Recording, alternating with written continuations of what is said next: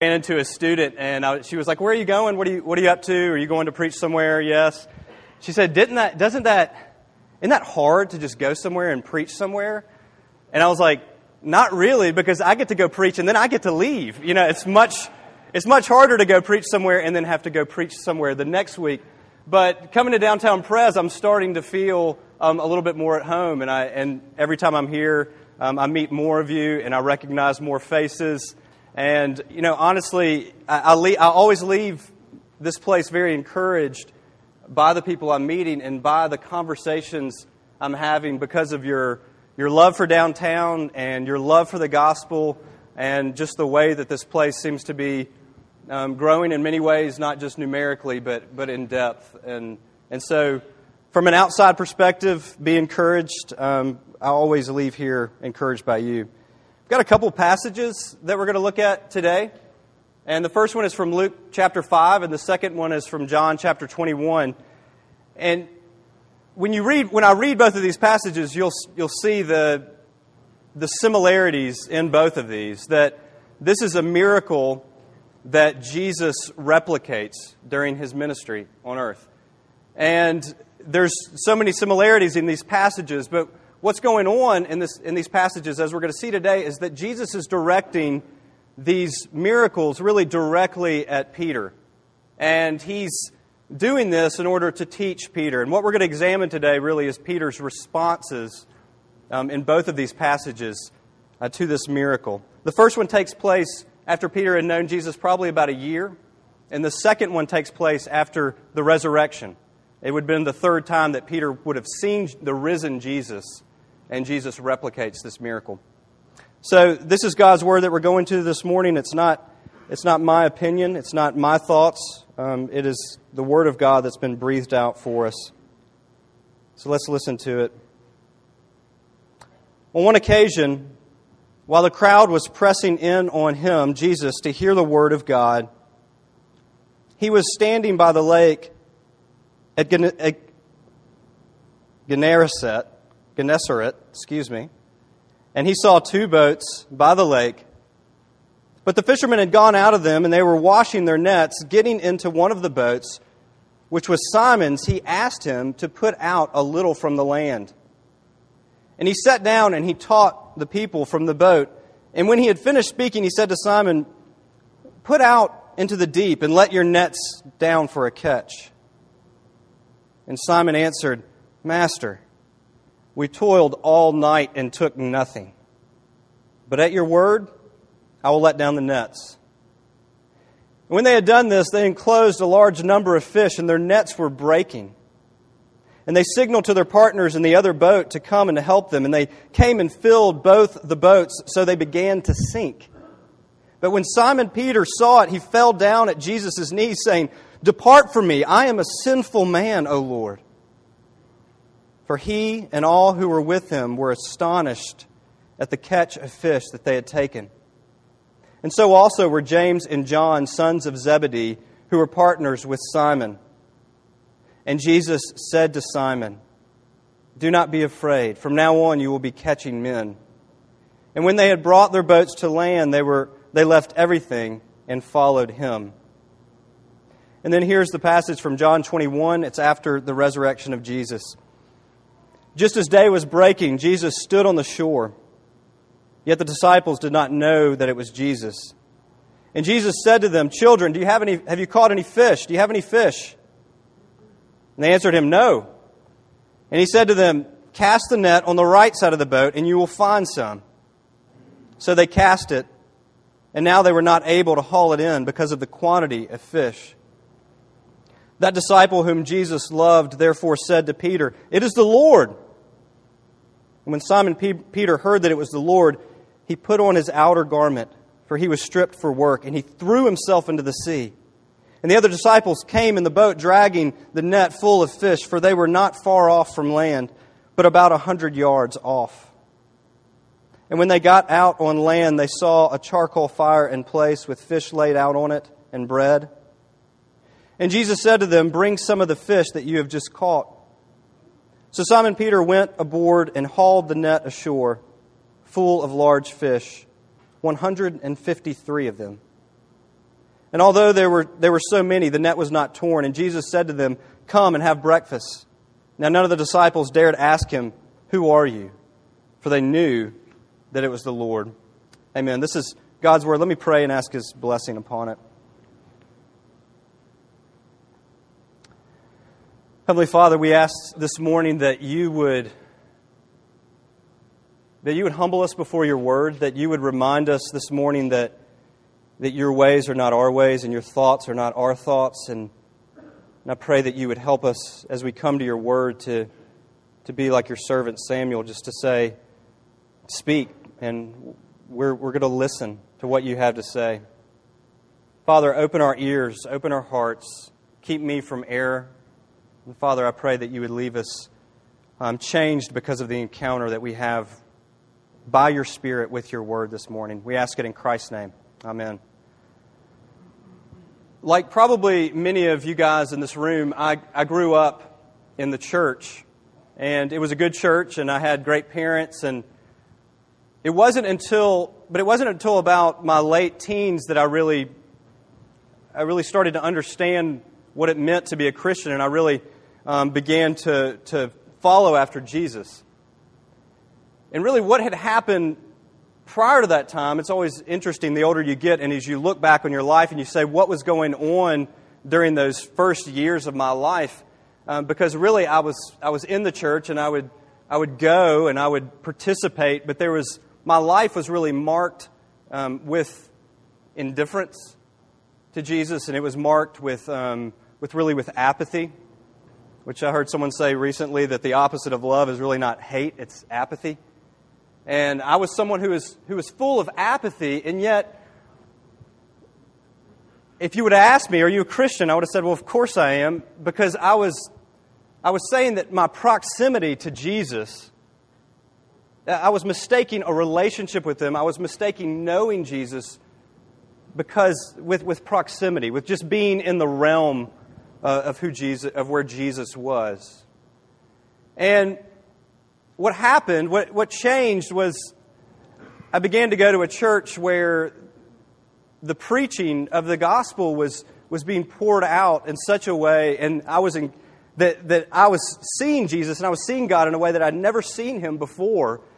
And my, my reaction to that, because simultaneous in my life I was beginning to see that what a, what a sinner I was, that my reaction to actually seeing Jesus for the first time was I became very afraid that I became terrified, in fact, because I was beginning to see God for who He really was. I was beginning to see His holiness. I was beginning to see His, His glory and His power.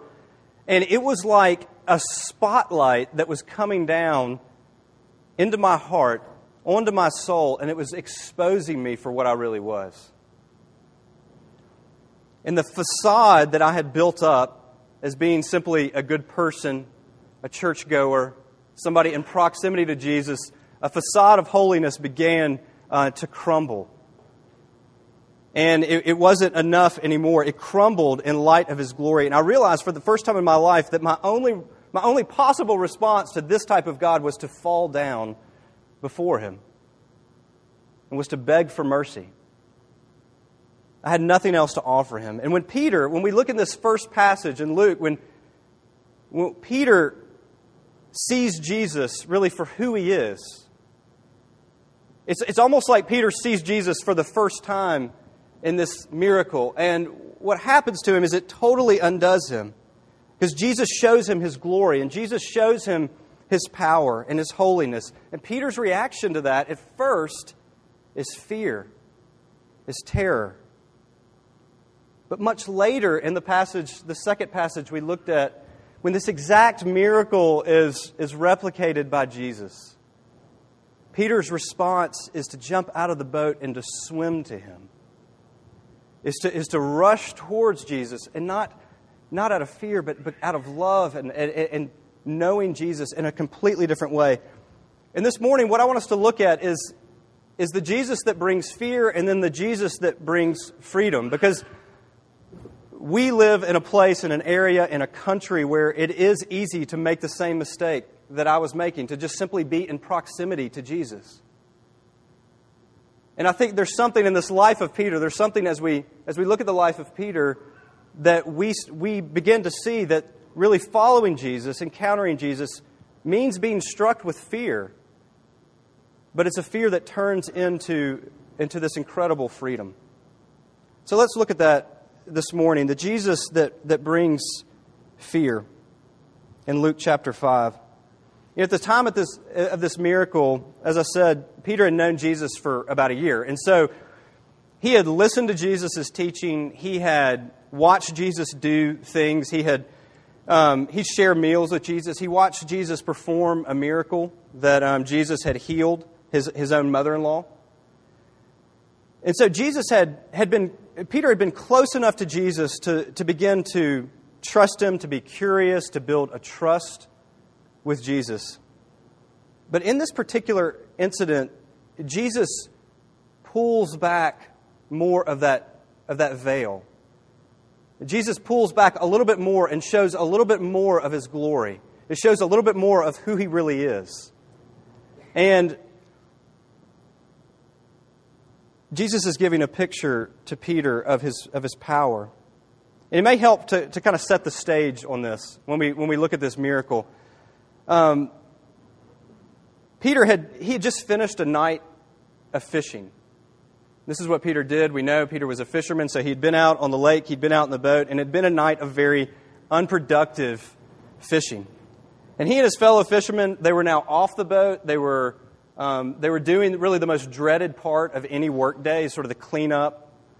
And it's even worse, it's sort of a worse night of cleanup because there wasn't anything to even show for it. They'd just been dragging their nets through water and there's no fish.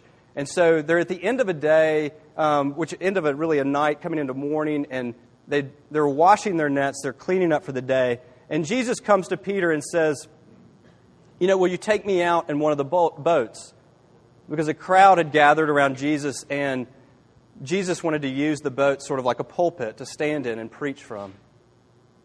And so Peter does it, and Peter takes him out um, into the boat. And when he's done Peter, teaching, he says to Peter, You know, why don't, we, why don't we try again? You know, since we're out on the boat, why don't we try again um, to do a little fishing? Why don't you put your nets in a little bit deeper? And Peter is a fisherman, right? Jesus is a carpenter turned public speaker, right? And so I imagine Peter's kind of like, okay, you know, I sort of know what I'm doing. Um, I do this for a living, Jesus. It, Jesus was probably had been on boats and been in the lakes before and had fished before, but he wasn't a fisherman by trade. And so when Jesus starts giving him advice on how to fish, um, I'm sure that, and we see it even in Peter's response, um, that there's a, there's a bit of irritation. But ultimately, and I, I want to spend a second thinking about this. This isn't the main point, but ultimately, what Peter ends up saying is if you say so. If you say so, Jesus, if, if you tell me to put my nets back in the water, um, it doesn't really make any sense to me. Um, it doesn't seem to be logical, but I'll put my nets back in the water. What, if you say it, then, then I'll do it. And I think it's as we look at that in this passage, just Peter's response, even though Peter doesn't fully understand who Jesus is yet, he'd come to know him well enough that his response to Jesus, even when something, even when a command was given to him that was utterly illogical in his mind, that Peter's response was, If you say so, I'll do it. It's going to make everyone else mad. They're going to have to drag the nets back out. Everyone's going to be irritated. But if you say so, I'll do it. And maybe it's good for us to ask the question do we ever do, we ever do things simply because Jesus says to do them? And even if they don't fit into our plan, even if they don't fit into our own logic, that these words of Peter, they're not the most beautiful words that Peter speaks in the Bible. They're not the most eloquent words. They're, they're not the most bold words, but they're words of a, of a man who is humble before Jesus. And we could see that, that Peter is being readied to hear, to see what's about to happen next. And so he says, I'll say so. And most of what Jesus asks us to do in our lives doesn't always seem to make sense. It doesn't always seem logical to us, does it? I work with college students, and there's so many things about what Jesus calls us to in the Christian life that doesn't always seem logical to college students. It doesn't, it doesn't seem logical to remain sexually pure. It doesn't always seem to make sense because it seems that there's this natural raging impulse that's within me. It doesn't always seem to make sense to, um, for the, maybe for, for us who are a little bit older, to hold loosely to our possessions. It doesn't always make sense as Jesus commanded us to not worry about tomorrow. And yet, do, are we close enough to Jesus? Are we, have we encountered Jesus to the extent that, that we say, if you say so, is Jesus your, is he your master or is he just your advisor? Those of you who have children, you know that, um, especially if they're young, and my children are still pretty young, there's a point at which this, this relationship changes, but right now, when they're young, you're their master, right? Um, because they don't know very much yet. And so it's like when I, I, I, don't advise my children as much as I, at this point in their life, I tell them what they need to do. And it's not like you kind of, I go to my, you know, my four year old, um, Sam, it seems like it would be a great idea to maybe um, clean your room, you know, and why don't you, why don't you ponder that? Why don't you consider it, think it over, uh, maybe weigh the pros and cons, get back to me the next day, and um, see what you think about it, you know. Or um, if it was up to Sam, he would wear the same underwear for like weeks, right? And um, I have to tell him, no, it's time to change your underwear. And, and so Scripture, Scripture tells parents, you know, to teach your children. It tells children simply to obey your parents. And it doesn't give a lot of caveats to that because what's happening is that as children begin to learn to obey their parents, even when it doesn't seem logical, that they're actually learning to obey God and to listen to God and to, and to, to hear Him speak to them, even when it doesn't seem to make sense. And so, as we teach our children, even as we, as we display that, then we're actually teaching them something about how to, how to believe in God and how to listen to God. And so he's not our advisor, he's our king, he's our master. And this king and this master comes to Peter in the place where Peter is an expert. And I think it's really interesting that Jesus chooses to act and chooses to display his power and his control in the place where Peter is most competent in his life. I think he does this both to challenge Peter and to shock him Peter, because Peter knows that there's no fish in the lake. Peter knows that he's been fishing all night. Peter knows the spots to go to. Peter knows the cycles in which fish come on. Peter knows that this is the worst time of day to be fishing.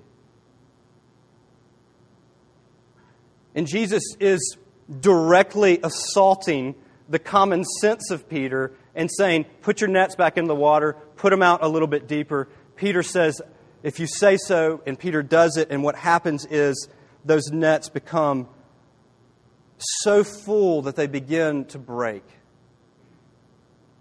And, and, and Peter's response to this is that he is astounded by it. It says that all of the disciples are astonished, that they're calling over the other boats because there's so many fish. They're having to fill up the other boats, and the boats are beginning to sink. And they're all, they don't know what to do. But Peter's response is the only one that we really have recorded and his response to seeing Jesus talk to nature, control the fish in the sea, his response to that is to fall down before Jesus and say, I am a sinner, O Lord. Basically, what Peter's saying is, Get away from me. Get away from me. If Peter wasn't on a boat, he probably would have turned tail and run away from Jesus at this point.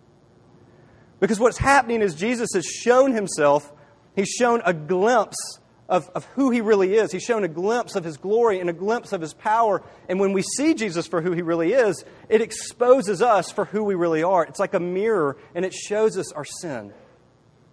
And so Peter's first response is fear. And it's good for us to ask have we ever responded? Have we ever responded to God in that way? Because if we're living in proximity to Jesus, but we're, we do not really know Him, it's, it's easy to go along and to never really see His glory, to never really see His holiness, and never actually respond to Him in such a way that actually does bring fear. That there is a good kind of fear that the Bible shows us over and over again.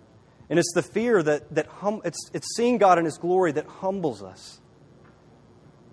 And have you encountered God in that way that the only result is that you're completely undone. You know, uh, over and over and again in the Bible, I mean, we see, we see examples of this, and my favorite example of this is, is in Job. And you remember at the end of Job that Job is, is sort of challenging God a little bit, and, he's, and, and God just unleashes on Job. And he starts asking Job all of these questions just these obscure things. If you go back and read the past, last few chapters of Job this afternoon, and you know, do you know when the basically when the mountain goats mate?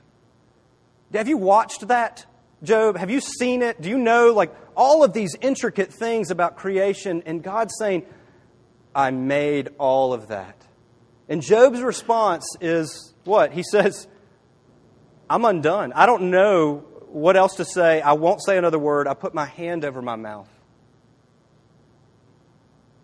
That the glory of God, that the, that the holiness of God silences Job and it causes him to tremble. We kind of experience this maybe in, in some ways just in, with people that we really admire and we really look up to, who we think are sort of um, demigod status. You know, you have these people in your life and you, they do everything so well and you're just, you just love them, but you, you're kind of attracted to them, but you're also repulsed by, uh, by them at the same time because you love the, how well they do everything, but the, the more you're around them, it shows them it shows kind of how you don't do things well. I think this is why it's wrong for us to think that we can, we can get closer to God by simply being more religious. It's wrong for us to think that we can get closer to God by simply having a, a more moving experience. Because to really come close to God, to really come close to Jesus, will mean that it will expose you. It will show you who you really are. The closer you get to Jesus, the, the more you're going to find out the, the darkness that is there, and you're going to see it. Have we experienced that good type of fear? Have we met the living God? Have we peeked behind the veil? Have we seen his power? The question is if we have, what is our, what is our reaction after fearing? What, is, what happens after we see that and after we see our own sin? Because what happened in, in Peter's life is that he began, he was totally undone, and then we, we have this record in the Gospels of over and over and over again, Peter sort of trying to make it up to Jesus. That over and over again, we see Peter sort of asserting himself. Peter making these bold claims about who he is. Peter saying, I'll never deny you. Peter, over and over again, trying to show Jesus that he's really better than that. He was repulsed by what he saw in himself, but he spent much of his remaining time with Jesus trying to show Jesus that he was worthy. And I think that some of us can very, very much relate to that. That, that we may come to church and we may start to see a little bit more of who we are, and it may cause us to fear, and we may leave going, well, What does that mean for how I'm going to be a better person this week? How do we go from meeting the Jesus that, that strikes fear in us to running to the Jesus that brings, that brings overwhelming freedom and we see it in that next passage. We see it after the resurrection of Jesus. We see that something had changed in Peter, that Peter was a man who was dramatically different than he was in Luke chapter 5 from where he was in John chapter 21. And what basically happened to Peter is that it had clicked for him, that Peter began really to believe the gospel. that he began to believe it. And what do I mean by that? Well, Peter, at this point in his life, was not less of a sinner than he was back in Luke chapter 5. He wasn't less of a sinner than when he first had this miracle, this encounter with Jesus. He had actually seen himself to become more of a sinner because by this point in his life, he had denied Jesus emphatically. He had shown himself to be a failure of a disciple. He had blown the whole thing. He, he had thought Jesus had died. I mean, if, if anything, when Peter, we, we would think that when Peter sees Jesus on the beach, he would say, paddle the other way because he's come back from the dead to get me, right? Oh my goodness, he's come back from the dead and he's after me because I have, I have been such a failure. But that's not what happened with Peter.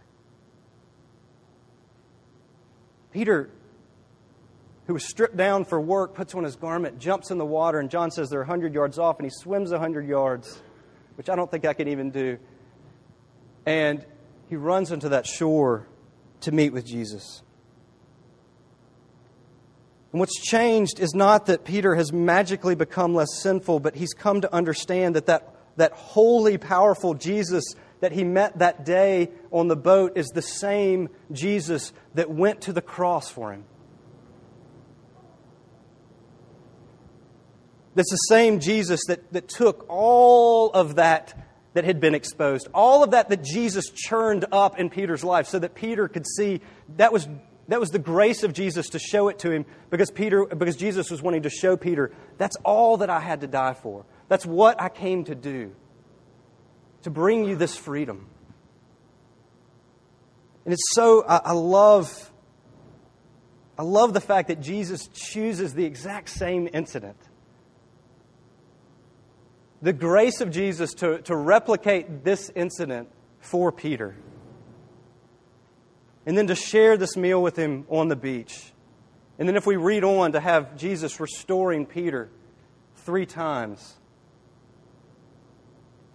That's what causes us to move from fear to freedom. And we have to ask ourselves do, we, do you know that, that kind of freedom?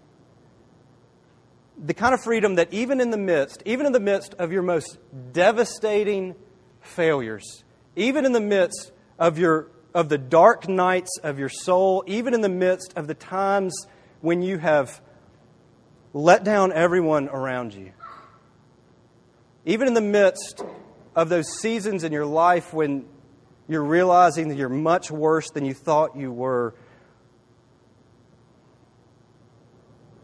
Are you able to still run to Jesus? Because you've seen the one who died for you, who was buried for you, who was resurrected for you. Maybe the question for us is, is this Is seeing more of your sin, does it, does it drive you does it drive you to Jesus or does it drive you away from Jesus? When you're coming off of that horrible failure, is it, does it drive, is it driving you increasingly to despair of yourself and being disappointed in yourself? Or is there actually something in you that's changing to such a degree that you have seen the abundance of forgiveness and grace that is in Jesus that even when you see more of your sin, there's a part of you that begins to rejoice? Because you're seeing more that your Savior actually died for, you're seeing more that He actually covered. Does seeing more of your sin crush you with fear, or does it make you, does it make you leap? Because at the moment you see it is the moment that you know that there is an answer to it. An answer that you cannot give, that you cannot provide, that only Jesus can provide, and one that He has provided. I know that in my, my own life, you know, we look at Peter and we kind of go, oh, well, this seems simple. It goes from fear to freedom, and it's very easy, and it's kind of laid out there for you. But we all know that it's not that simple. And we all know, and I know that in my own life, that process of moving from fear to freedom is slow. And sometimes it's, it's a daily process of, of once again seeing my own sin, of seeing more of the depth of who I am, and seeing more of the darkness of who I am and still wanting to do anything but turn to Jesus. Because there is a pride in us that rises up when we see our sin. There's a pride in us that still wants to say, just hold off a little bit longer and let me see if I can handle this. Just hold off a little bit longer and, and let me see if I, can, if I can do this on my own. And every day, it's, it's a process of, of us wanting to prove ourselves worthy by what we do. That if we really start to do the analysis of why we do what we do on a daily basis, of why we chose the job that we choose, or why we wear the shirt that we're wearing, or why we talk in the way that we do, a lot of times it's this intricate, complex process that we've developed to make ourselves worthy. Peter had one, and it's laid out for you in Scripture, and you can look at it, and at this moment when he runs to Jesus, it all comes crumbling down. Because it clicked for him that he has been set free. What happened to Peter is not that he became a better person. It's not that he became a better disciple. It's not that he had a reason to leap out of the boat and swim to Jesus because he wanted to tell Jesus of something great that he had done. It's that Peter had seen himself, seen more and more of a sin, that Peter had grown downward and downward, but it was an opportunity for Peter to embrace the grace that was given to him in Jesus. And what it did in the life of Peter was that it transformed him from a fearful man who was desperately looking for approval into a forgiven man who, was, who had been set free to follow Jesus without shame and without fear and without guilt. And if we look at the rest of the life of Peter, it's not that Peter is no longer a sinner. It's that, that this transformation that ha- had happened, that he was, had been set free by Jesus, so that Jesus might use him to build his church and use him to build his kingdom. Because Jesus knows that it's awfully hard to build the church, to build the kingdom on somebody who's still in their own shame and in their own guilt, still staring at their own sin, that they had to be liberated from that. And that's what he does for us. That's what he does for every single one of us who call on the name of Jesus. It doesn't matter how bad it is, it doesn't matter how devastating you think that your sin is. That Jesus has offered to each and every one of us this morning, again, to believe in. Let me pray.